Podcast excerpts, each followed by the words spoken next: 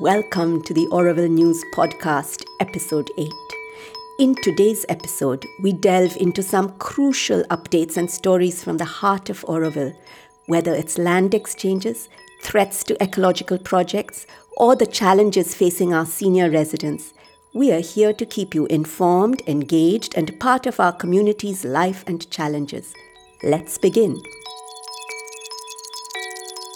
Auro Orchard one of the biggest Auroville organic farms is being cut into, which will result in severe damage to the farm and its viability. Why should we care? This first farmland of Auroville is a symbol of Auroville's organic farming heritage. It was purchased by the mother in 1965 and is still stewarded by Gérard, who she appointed in 1968 to grow food for this fledgling community.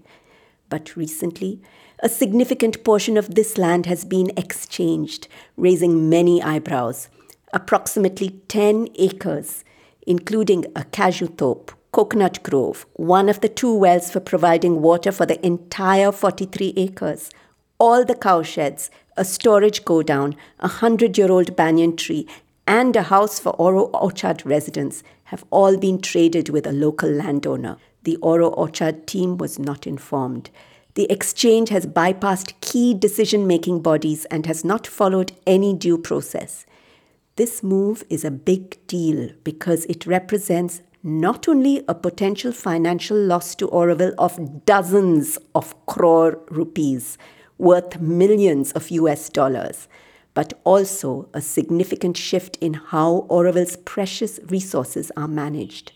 The Working Committee of the Residents' Assembly is looking at the best way to address this important issue, which isn't an easy one. More in the next episode. Let's talk about Pebble Garden, a project that's a testament to ecological restoration. Bernard and Deepika have transformed this once stony and barren land into a flourishing ecosystem. But now it's under threat. Appointees of the governing board and its secretary have allocated a plot of Pebble Garden for construction use, which could disrupt years of ecological progress. Bernard and Deepika are calling for community support and invite fellow residents to send feedback to the Secretary's Town Development Council. This situation highlights the need for a delicate balance between development and preserving Auroville's natural beauty and exemplary ecological work. In a move that sparked widespread concern, the Buddha Garden Farm and the Shambhala Farm, along with the Auroville Dog Shelter, face relocation for a new VIP road. This decision, again made by appointees of the governing board and its secretary, impacts years of community work and effort and raises crucial questions about the future of these projects and the stewardship of Auroville's land. The lack of alternative options or financial support for these relocations adds to the gravity of this issue. Let's shift our focus to a pressing issue of land encroachment. Local businessman and known land grabber PKS has continued to mark and fence Auroville land, sparking distress among residents. Despite appeals for intervention, there's been little response or support from various relevant authorities. The Farm Group's October report reveals significant challenges faced by our farmers. Budget cuts and strained relationships with Foodlink, the recently reconstituted city service in charge of dispatching the farm's harvest, are just the tip of the iceberg. The report also discusses land exchange proposals that could impact farm sustainability, starting with Auro Orchard, as previously reported. Next, Let's address the plight of our senior residents.